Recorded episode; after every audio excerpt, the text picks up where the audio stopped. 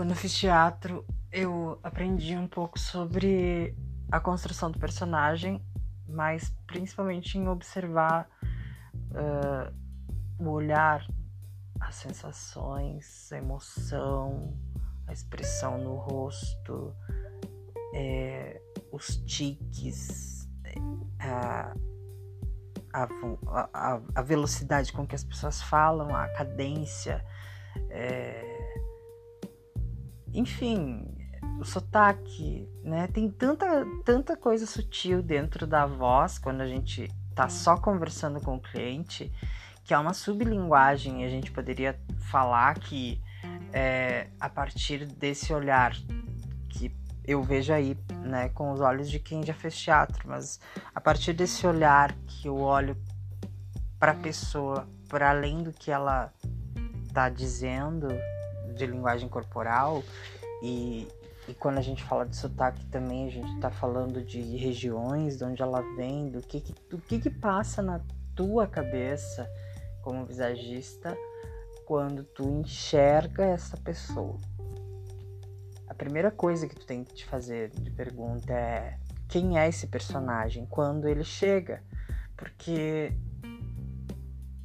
por algum motivo essa pessoa está se mostrando dessa forma. A questão é querer saber se ela quer essa forma ou se foi a única forma que ela achou para se mostrar. E é interessante que em muitos casos, e isso muita gente não tem essa noção estética, escolhe, faz escolhas erradas, errôneas é, das cores do cabelo, das roupas que vai vestir, porque não realça nada a pele, ou bota listra quando deveria usar roupa preta, ou roupa preta quando poderia estar usando uma roupa muito colorida e chamando muita atenção. Por que, que a pessoa se esconde? Por que, que ela não se mostra? E aí o fato é, se ela veio para uma consultoria de visagismo, ela já veio com um uma pulga atrás da orelha. Tem alguma coisa que eu quero melhorar em mim que eu não sei bem o que, que é, porque eu não tenho certeza se combina com o formato do meu rosto. Mas veja bem, ela não tá falando do formato do rosto dela. Tem muito além daquilo ali. A gente tá vendo a ponta do iceberg.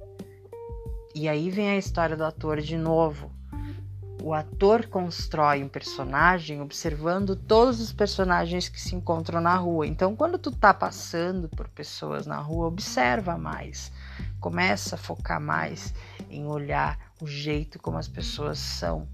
Por que, que elas se colocam nesta postura? Por que, que elas falam desse jeito? Ou por que, que não falam? Né? Então, quais os adjetivos, quais os significados, quais as as razões para que essa pessoa chegue a estar como ela está e por que realmente. E aí vem uma coisa bem difícil de tirar do cliente que eu vou falar no próximo episódio. É, por que, que ele não conta aquilo que dói?